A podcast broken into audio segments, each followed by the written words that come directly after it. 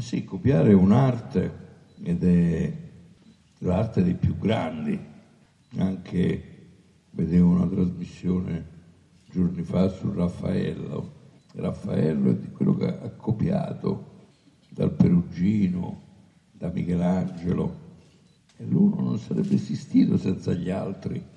Quindi sì, è un, una pratica che sembra negativa, forse ce l'hanno insegnato male a scuola, cioè, hai copiato, sì, forse ho copiato, ma bisogna giudicare se, se è copiato bene o male, se quello che è copiato è diventato tuo, se in qualche modo ha aiutato il copiato a far nascere cose originali. Quindi è importante copiare. Steno era tanto caporedattore al Marco Aurelio, quindi era lui che decideva sui disegni, sulle rubriche che scrive, portavamo, che scrivevamo.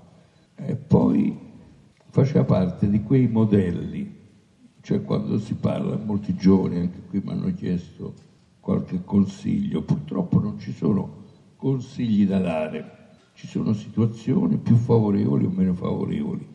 La mia generazione ha avuto la fortuna di avere della gente che ammiravamo, che stimavamo. E così appunto, cominciando da Steno, che lo ammiravo come giornalista, come caporedattore, come autore anche lui di film divertenti, comici, e lo ammiravo, lo stimavo e mi diceva se un giorno potessi essere come Steno, poi il modello cambia sempre, a potessi essere come Dino Risi, a potessi essere come Pietrangeli, a potessi essere un giorno come Fellini, poi non ci si arriva mai, però intanto è importante avere dei modelli e quindi sfortunatamente la generazione di oggi, dei giovani registi di oggi, che ci sono anche bravi, dei veri talenti, e non hanno modelli, cioè a chi si ispirano. Ecco, quindi oggi anche più difficile per quello. Non solo non ci sono dei modelli, poi quello che ci spingeva molto era, e qui poi veniamo a un discorso che vi riguarda tutti, c'era anche un paese, un contesto intorno a noi che era uscito da poco, da pochissimo, dalla guerra dal nazismo, dal fascismo e quindi ci interessava. Era un paese che amavamo. Oggi dire devi amare l'Italia a un giovane autore un giovane... è dura. Come si fa ad amare l'Italia oggi?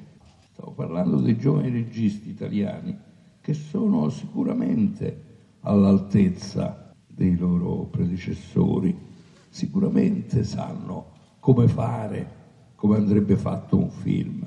È proprio quello che gli manca è l'orizzonte, gli manca dove spingere lo sguardo.